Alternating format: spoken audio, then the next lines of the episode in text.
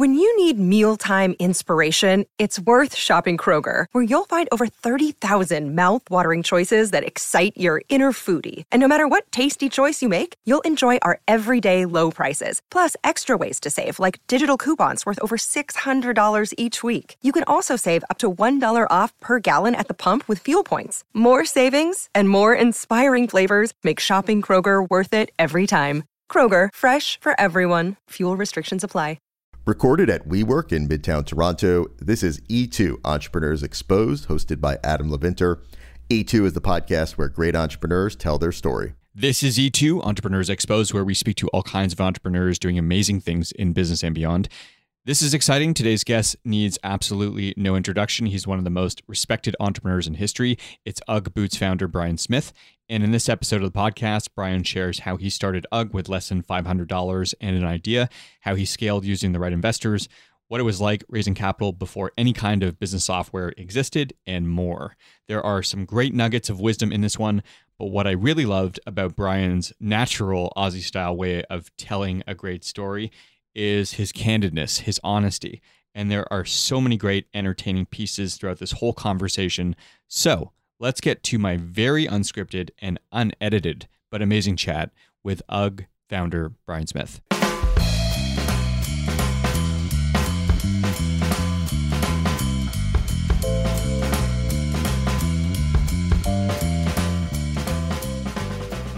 Well, I was an accountant in Australia, and, and after 10 years of studying, I graduated and I quit the same day because I just didn't like accounting.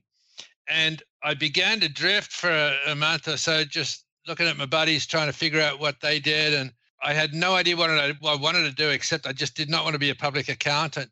And it's amazing at the power of words and songs that can can change your life. I, I had just discovered an album called Dark Side of the Moon by Pink Floyd and you know, one afternoon I you know ripped off the cellophane cover and put it on for the first time. And the second song I heard the words, "Tired of lying in the sunshine, staying home to watch the rain." You are young and life is long, and there is time to kill today. And I and I just thought, oh my God, that's exactly describing me. And then it went on to say, but then one day you find 10 years have got behind you. No one told you when to run you missed the starting gun. And that just like, I just had these goosebumps all over my body when I heard that because I, I just thought, oh my God, I've been running on the spot for 10 years. Th- those simple words of Pink Floyd or, you know, Roger Waters got me off my butt and, and got me thinking, okay, I am to take action. And, and that was when I was meditating, trying to figure out, you know, what to do. And I, I thought all the cool trends are coming out of California. I'm going to go to California and, and find the next big thing and bring it back to Australia. So, so isn't it amazing how the words of a song can change the course of your life? So I, I bought a ticket to California and came looking for the next big thing. And I was surfing a lot at Malibu and, and, you know, making a ton of friends, but didn't find the next big thing. And it took about three months. And and one day I was looking at a surf magazine a buddy had brought down for me, and and I saw a photograph. Some guy had advertised sheepskin boots in this surfer magazine, and I got the goosebumps again. And I thought, oh my God, there are no sheepskin boots in California, in America. And one in two Australians had some sort of sheepskin footwear. And I just looked at my buddy and said, Hey, Doug, we got to go into business, man. We're going to be instant millionaires. You know?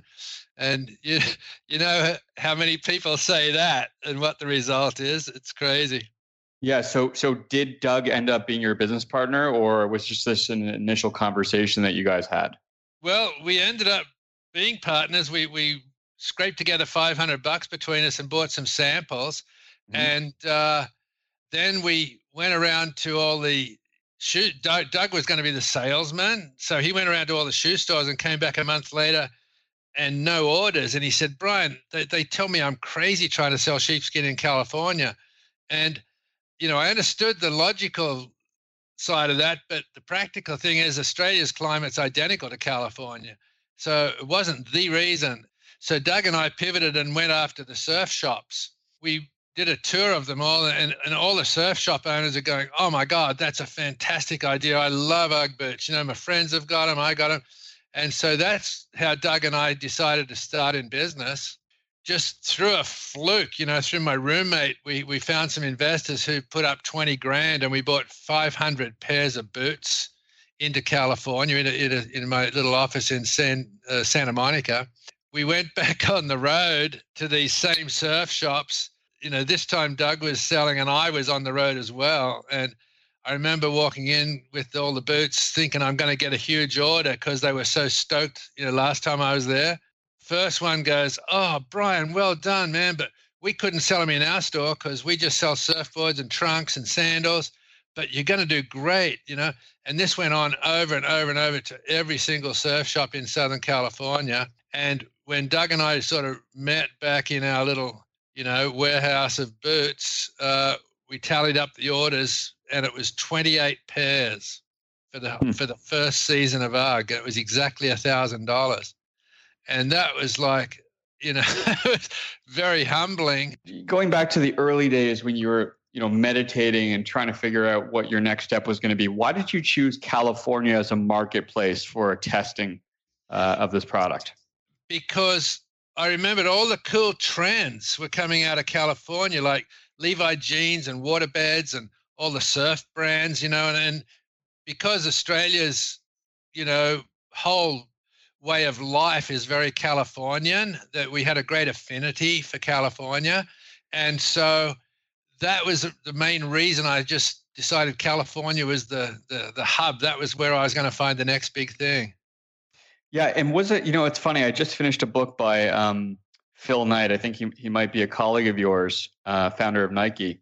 I know um, exactly. Ca- called, yeah. yeah, called Shoe Dog, and you know he mentions in the book about you know this whole movement of footwear moving, or it, it, more specifically, jogging shoes moving from uh, being sort of a utilitarian item to to something that you know a- athletes actually took seriously and embraced, and then the shoes became more technical. And at the time where he started Nike, I think there was only sort of one major running shoe brand, and that was Tiger. Do you feel like you were capitalizing on just a major footwear movement in the 70s as well? Well, th- it's a really interesting comparison. I didn't capitalize on, I missed all the trends back at that time. You know, Nike was one, and they were Tiger shoes that he was importing from uh, Japan. Mm-hmm. And w- when I read his book about six months ago, I was staggered to, to realize that the first six years' sales of UGG was greater than the first six years combined sales of Nike. And it wasn't until the sport of, of uh, jogging took off that Nike was like, it was like, okay, who's the best running shoe around? Okay, let's look in the magazines. Oh, Nike. So that's when they they started to take off. And Nike's big competition at that time was Adidas from Europe. So they they they went head to head. You know, UGG wasn't even you know a player at that time. The other trend that I noticed at the same time was little company in Santa Monica, California, and they were importing these little white kid leather shoes for dance studios, and they were trying to advertise to dancers. That was Reebok. Reebok. Reebok, and and they just happened to be positioned with the best shoe for dancing, just just like Nike was positioned with the best shoe for running. They mm-hmm. got sucked into this vortex of millions of dollars worth of demand because society took off and Reebok, they were positioned as the best little dance shoe when aerobics took off. And they got sucked into this vortex of millions of dollars of sales because of the societal shift. It was many, many years. It was like another 12 to 14 years before UGG, uh, when I created a casual comfort branding position for the boot and got it into USA Today and Oprah. That's when UGG's vortex happened and we got sucked into the hundreds of millions of sales. So so it really you know, it took a lot of perseverance just to hang in there and, and wait for our time. How did you know you were still onto something even when okay. you had 28 pairs of sales in that first year? Yeah, okay. That's a great question. I'm going to preface it by saying that every entrepreneur must have some level of ignorance before they start because if they knew everything that was coming, they probably wouldn't get into it, right? And I was full of ignorance back then. So I after that 28 pairs, the, the next season I I uh, started selling out of the back of my van at Malibu, and I was going to the swap meets and the street fairs and all that sort of stuff. So it was really grassroots stuff. D- Doug went and got another job, so now it was all back to me. Mm. And the sales that next season were about ten thousand bucks. Yeah. So the follow the following year, I decided, okay, I'm going to advertise. So I hired these models and posed them on the beach with the perfect hair and sunset and and clothes and the UGG boots, you know, front and center in the ad. And you know, the sales went to about fifteen thousand the next season, and and each each summer I'm getting you know different jobs to stay alive, right? So the next season I hired better looking models and a more expensive photographer, and and ran the ads in in the fall, and the sales went to like twenty five thousand, and I couldn't understand what I was doing wrong. And I was having a beer with a buddy of mine who owned a surf shop, and telling him this situation. And he goes, Oh, shut up, Brian. And he calls out the back to all these little kids who work in the back of the store and says, What do you guys think of Uggs? And every one of them just went, Oh, those Uggs, man, they're so fake. Have you seen those ads? Those models, they can't surf. Mm. And instantly I realized I've been sending the wrong message to my target market. You know, when they pointed it out, even I could see how fake these ads were, you know. So I pivoted again and called up a buddy of mine who was running a, a scholastic surf camp. And, and I said, Pete, you got any young kids who are going to turn pro soon? And he says, yeah, there's a couple of guys. So he, put me in touch with them, Mike Parsons and Ted Robinson. And, and instead of hiring a photographer, I just took my little Canon Sure Shot, you know, we, we went surfing and I, I photographed them walking to the beach and walking from the beach at Black's Beach and Trestles, and these, these are iconic surf walks in Southern Cal. Mm-hmm. And uh, I ran those ads in October, November, December the next season, and the sales went to two hundred thousand dollars. So that was, I mean, that, that, was a major leap. You went from twenty five k in year three to you're saying two hundred thousand yeah, dollars in year yeah, four, roughly. Just purely because I hit on the right image, and that set me up with understanding marketing and advertising. And from then on, it was much, much easier. But that critical step told me that I knew I was onto something. For three years, I've been blundering along, wondering if I, it's going to work, wondering, you know, you know, getting summer jobs in construction and, you know, scraping boats in Marina Del Rey. And I mean, I just did everything to survive for three years wondering the entire time if I really was onto something. And bam, just when I hit that right formula, it took off. And then I was able to translate that into snowing, snowboarding, and skiing. So I got really big in this, those markets. And then back in the Midwest and the East, I had to figure, well, nobody reads surfer magazines. So what do they do? You know, and I figured out, God, they all play hockey. And so I started advertising in, you know, Let's Play Hockey magazine in Minnesota and different other publications and and all the mums have to go watch their kids in the rink you know it's freezing so the uggs were perfect for them. And then the kids change you know shoes when they go skating anyway. So it was just a great combination. So I, I started getting these young pro skaters and and advertising them. So the formula worked throughout all of the different categories that i chased and and so you, you mentioned Doug is out by this point. You said he he dropped off after the first year or was second year? Oh, yeah, we, we only we only sold 28 pairs. yeah, he went and got another job and uh, Oh and, man. So so what does he th- we're still what does great he friends. think? Okay, you're still great friends. Oh, we're still great friends. Yeah, yeah. No, we, we see each other quite often. Yeah. I bet you he has some regrets of, of dropping out at that time. Surprisingly not. I mean, we, we were it was a practical decision. I mean, I he certainly didn't want to go through that three years that I went through. You know? Yeah. I in, in, there were many times I thought I should quit, but you know I had those investors tied up in all the product, you know, so I had to try and quit it for them, you know. So is that? I mean, it, was it the outside investors that kept you going? I mean, what were what were the motivations between say year one and year three? It was trying to stay alive uh, in the summertime because the, the sheepskin buying pattern back then was October, November, December.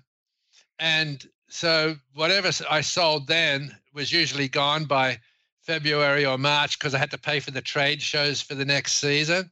And so it was always a struggle. So But I can remember one time, this is again how fluky being an entrepreneur is. I was working as a greenskeeper at a golf course in the summertime. Mm-hmm. And I'd finally decided that, you know, look, this Ugg boot business, number one, they're expensive. So it's a really, you know, difficult thing to buy a lot of inventory because they cost so much. Number two, it's not innate to Californians to buy sheepskin for footwear. Number three, it's seasonal, so it's it's not like I can plow profits back in and keep making money every month. Number four, I, it's you know I got to pay for it up front, then I got to ship it out to all the retailers and wait 60 days to get my money back if I get my money back. So it had all these really bad, and, then the other thing was just to sell a pair of size eights, I had to carry from size say five all the way through 13 because I never knew what size people were going to want it when they came in the store. So all of these elements were really, really bad elements for running a business. And I decided at the end of the the summer, it was a fall, you know, I was working on the golf course. And I remember thinking, okay, I'm going to quit the remaining inventory and go out of business. And then it was a really stormy day around October. And I remember getting home after the golf course and there were like 30 messages on my answering machine from retailers just screaming out for product. You know, Brian, I'll drive down to San Diego and pick it up. I, I need it tomorrow. You know, and hmm. that's when that's when I realized, okay, I gotta. I'm at a crossroads here. I can either go out and find more money with enough capital to to pay me to stay alive while mm-hmm. the down, you know, during the down season, or get out of business and I chose to raise money. You know, I raised, uh, uh found another investor who took it to the next level. It, it was on a hairbreadth, you know, of, of being, you know, just shutting down. I mean, yeah, it's so fortuitous that you had that. I mean, if it weren't for that retailer demand, you mm-hmm. might have mm-hmm. walked away at that point, right? You, you never yeah, know. absolutely. Yeah, I'd already made my mind up to cl- to shut it down. Yeah. Wow. Okay, so you, you get that demand, you get that outside investment. At this point, the business is obviously it's growing. Are you staffing your Californian team at this point? Are you are you a CEO? Do you hire a, a partner? Do you have a partner on board with you? What does the business look like at this stage? so I couldn't really afford a, a, a, team, as you say. I did have people come in and help with the shipping because you know the contain you know I'd, I'd, get you know the air containers would come in with you know three four five hundred pairs and i'd have to arrange them all and have have a warehouse guy shipping but that that was you know i because i was an accountant i did my own accounting for the first several years so i didn't really need a full-time staff and i think it wasn't until we were doing about mm, about one and a half million in sales that we had had a full-time employee doing bookkeeping and do, handling all the accounts and i was still doing most of the selling and the second hire was a salesman to take on as, as a commission salesperson and that was really the beginning but that was like after five years so remember those first three that uh, it was still out of my back bedroom at, at this point are, are you married do you have a family or I got yet. married. I got married during that period. Thank God, my my wife was someone who could believe in the dreams of this Aussie guy who, mm. who had big dreams but wasn't really providing it. And you know, to her credit, she she had a great job and she she paid a lot of the bills during the summertime, and that that uh, really made a good team for both of us. Yeah, it was it was about six years before we got a, actually had a a warehouse with an office next to it with full-time staff and, and by then we were doing about one and a half to two million dollars in sales which is still tiny you're right i mean it, it, it, sounds like a lot to, to a layman but it's still a small business by any definition at one to two million dollars um, yeah. you're probably going full throttle right your time is probably super strapped you're married yeah. Um, yeah. how does your, your you mentioned your wife so is she is she just tolerant of the demands of of you growing this business? To her credit, she never questioned me. She just she really believed in me, and you know that that that kept us you know, going through all of those tough times. And you know the the when you talk about time commitment, at a million to two million, you're you're too big to be small, and you're mm-hmm. too small to be big. Yep. Does that make sense? Yeah, hundred percent.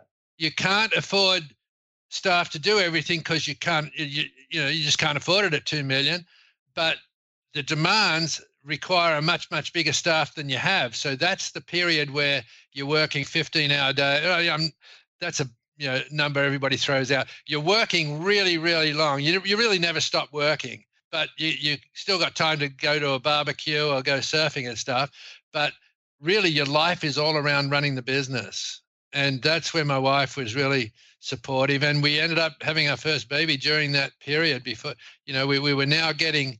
I knew that we would have sales next year because our, our buying seat, you know, the trade shows were in February, March and I would know that we've sold, okay, we sold 20,000 pairs for delivery in September. So I knew we had a business if I could just hang in there through the summer, right? So yeah. that that's what kept me going every year. And each year we kept like doubling. But again, each year, every time we doubled meant we had to find twice as much money to buy twice as much product to ship it out. So the the, the, the success was actually working against us in a cash flow situation.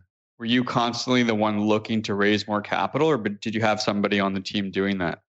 Well if i look back and, and a lot of people ask me what would you have done different? Mm-hmm. and this is the only area in which i can say i wish i had done things different. And that is i even though i was an accountant a public accountant i didn't understand finance and i would have had someone come in on staff or a consultant or just to just point out look brian the bigger you get the bigger hole you're digging for yourself you need to fund this with with million dollars worth of capital to buy products so that you're not paying up front so that you can get your cash flow right you know all mm-hmm. of these things that financial people can run projections on now and and keep keep in mind back at this stage the, the first desktop computers hadn't really hit yet right mm. this was like in the 80s where most of the growth was happening and mm. the first the first PCs hadn't even hit the desks, right? So you weren't running spreadsheets, and I mean, I was running spreadsheets, but they were on 13 column paper. that's that's how bad it was. I mean, and I was sophisticated because I had these, you know, five deep pages of, of forecasts of product styles, colors, sizes, and then financial forecasts based on that. And, and it was like as sophisticated as I could be from an accounting viewpoint, but there was no computer programs, there was no business plan programs, there was no how to raise capital programs. It was like this is in the wild, wild west of, of uh, you know, accounting. So, you know, it, it, it, that's what took up so much time before the internet. So are you are you running around talking to banks trying to get debt financing? Are you running around just pitching to investors and showing them these sheets of paper with projections it, on it? it? it? was both. The the banks, God love them. You know, I, I, I hated banks then. I haven't changed my mind much since. Was was hey Brian, you know, well, good. You had a good season, but UGG is a fad. You won't be around next season, hmm. right? Three, four years in a row, the same answer uh, it's a fad, it won't be around. The investment banks, they were much more savvy. They were more worried about the seasonality mm-hmm. and what happens if it's a, a warm season or what happens if you know it is a fad that they were a little more astute about their objections and they never invested so i was always looking for friends and family or not, not the family I was, I was way past family i was looking for business contacts who were more like angel investors who who believed in me and would take a punt on me. Mm-hmm. And uh, and I was always able to find them, even though it was always late. I, I usually had to be in August saying, "I've got five thousand pairs to deliver next week. I need money," and that was usually the point when they came in. So it's so difficult. funny yeah, yeah, and it's it's funny that you mentioned that. I don't I don't think much has changed. You know, I think we've come a long way in terms of technology, but the mindset of the VC is um, somewhat similar in the sense that if you ask a VC what they're investing in, the business planner or the person, I think half of them, maybe more than half, will say they first invest in the entrepreneur. That's absolutely 100% true. Yeah, yeah. I, in fact, I last what two weeks ago, I was sitting in an angel investment pitch tank, you know, mm-hmm. and out of four or five presenters, you know, they all they all left the room when we were discussing them, and the last guy had the least professional presentation, but everybody loved him because they said this guy is so real. I could back this guy. He he didn't bullshit us. He didn't come up with a hockey stick forecasts. He told us all the problems. I believe this guy. I would invest in him. And that was a stark, you know, contrast to all the other slick presentations. Yeah, I, I think there's, you know, there's there's so much truth in in just being authentic versus trying to create this kind of pie in the sky opportunity that everybody just sees right through. Yeah. You, you know, you mentioned the the lesson learned about the accelerated growth and the cash and looking back probably think of a few times that you wish you had a CFO uh, mm-hmm. helping you with this stuff. Absolutely. At what, at what, stage do you think it makes sense, if you could create a state or if you could pinpoint some sort of a range, uh, at what stage of a business do you think it makes sense for a company to look at bringing on a full time CFO? Okay, well, two two considerations. One is uh, financial. Uh, how much do they cost, and and does the cash flow afford it? That's usually in a business that's running, you know, depending on profitability, to maybe one to two million uh, is a good time. Mm-hmm. But that's if it's a 12 months of, a, of the year cash flow. My problem was I had a three month cash flow, so I couldn't.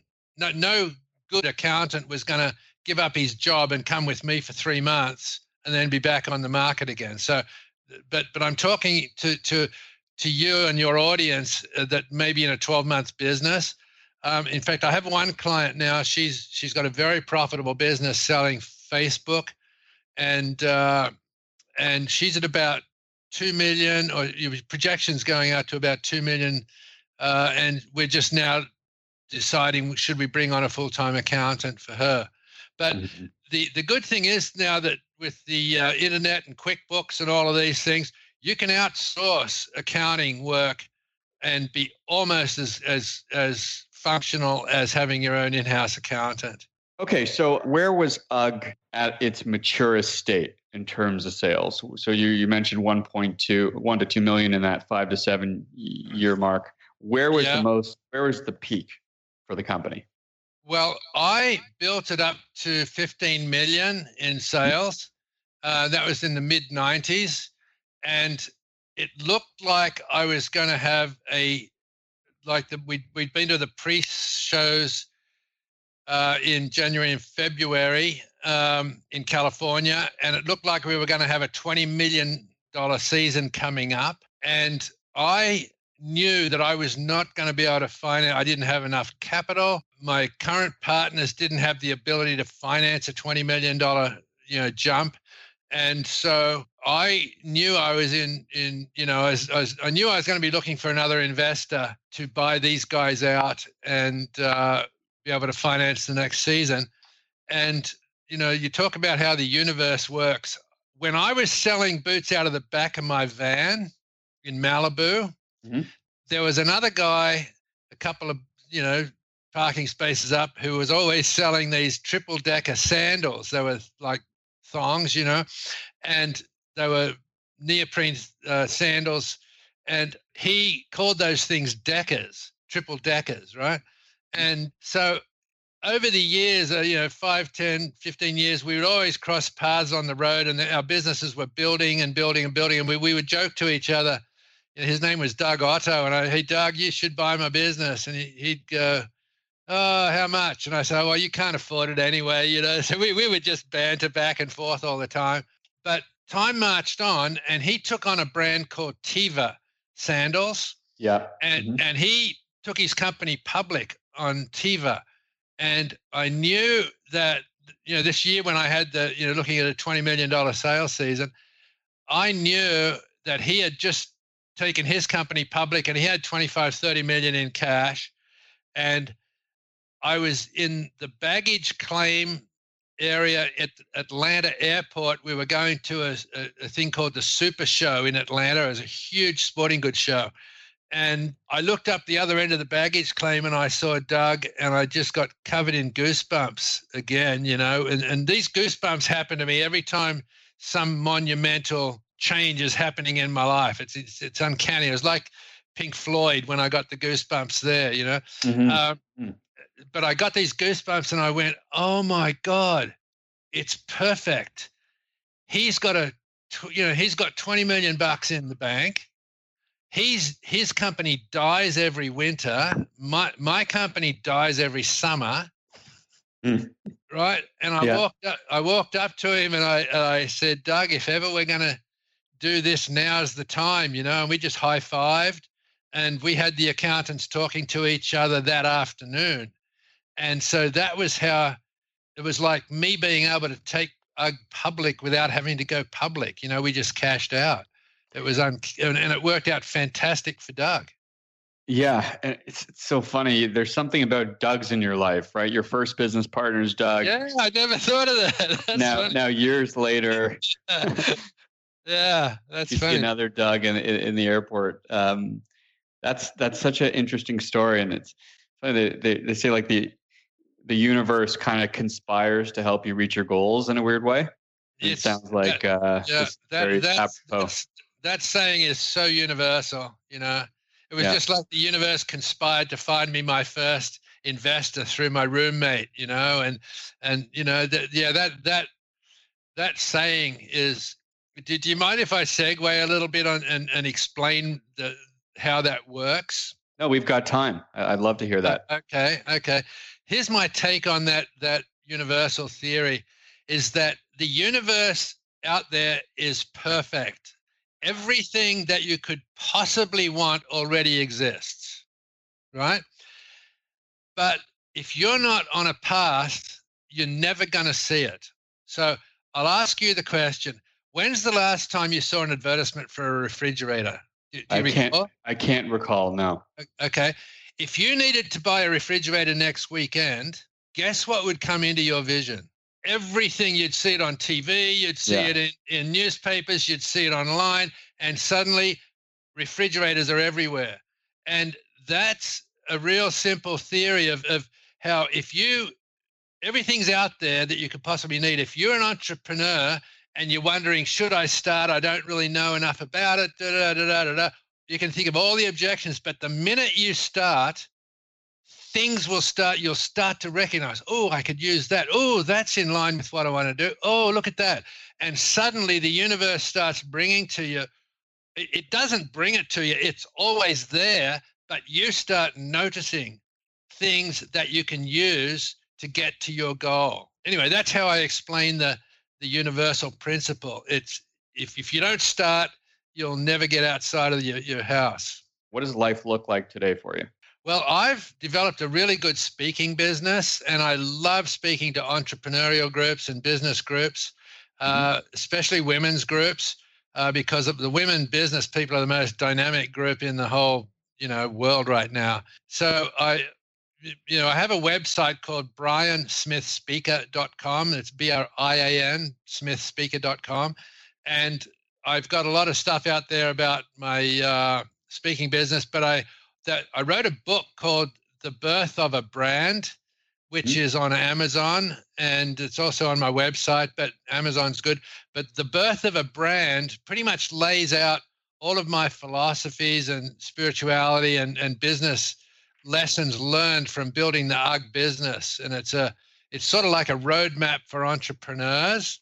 And I've got tremendous, really good responses from everybody who reads it. You know, they say it's like a page turner because it's not it's not stuff you're going to learn from business college or you know you know grad school you know courses. This is boots on the ground wisdom on on what it's really like, you know, starting and running a business, especially when you're undercapitalized and how to how to hang in there and make it work. It's very, very inspirational. Yeah, I'm, I'm definitely going to check it out after we hang up. And and in terms of where you call home, is it still California today? Yeah, I've lived in Encinitas, California for you know over 30 years now. It's it's almost like Australia. I'm looking out the window here. There's nothing but eucalyptus trees and you know, the beaches down there and everyone's wearing shorts. It's so Australian. It's amazing. It sounds like uh, a very rich and fulfilling life. It, it's a real pleasure to meet you and to talk to you. This has been an incredibly insightful and valuable one hour for me. Okay, Brian, thank you so much for joining me. It's been a real pleasure. Thanks for having me. Thank you for listening and being a part of E2. E2 is brought to listeners in part by Scriberbase, building subscription businesses for retail brands. Visit scriberbase.com for more info. Indochino, made to measure suits and shirts at a great price. More at indochino.com. And WeWork. WeWork is a global network of workspaces where people and companies grow together. WeWork, where businesses thrive. More at WeWork.com. Your positive support means a lot to us. So if you enjoyed this episode, please subscribe to the podcast on iTunes, Google Play, or wherever you consume your audio. Until next time, make today count with whatever it is you're working on.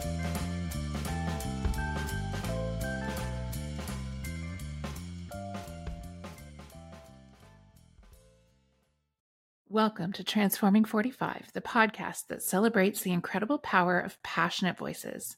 I'm your host, Lisa Boat. Join me in conversation with heart led humans who share their deeply personal stories of transformation. Transforming 45 is here to uplift, connect, and remind you that it's never too late to write your next chapter. So get ready to be inspired, empowered, and transformed. Join me in this community where, through powerful storytelling, we heal and reclaim our inherent.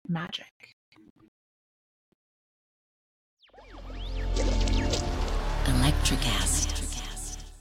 Welcome to Ringside with Ray and Prince. My name is Ray Leonard Jr. Oh, is that the set? No, that's just my dad. My name is Prince Daniels Jr. Daniels again with a big home. On this show, we come to humanize athletes, entertainers, business executives. We're going to see what makes them tick. Tuesdays, 10 a.m. Pacific time on Spotify, Apple, Amazon, and wherever you get your podcasts. We'll see you there. Peace and power. Electricast.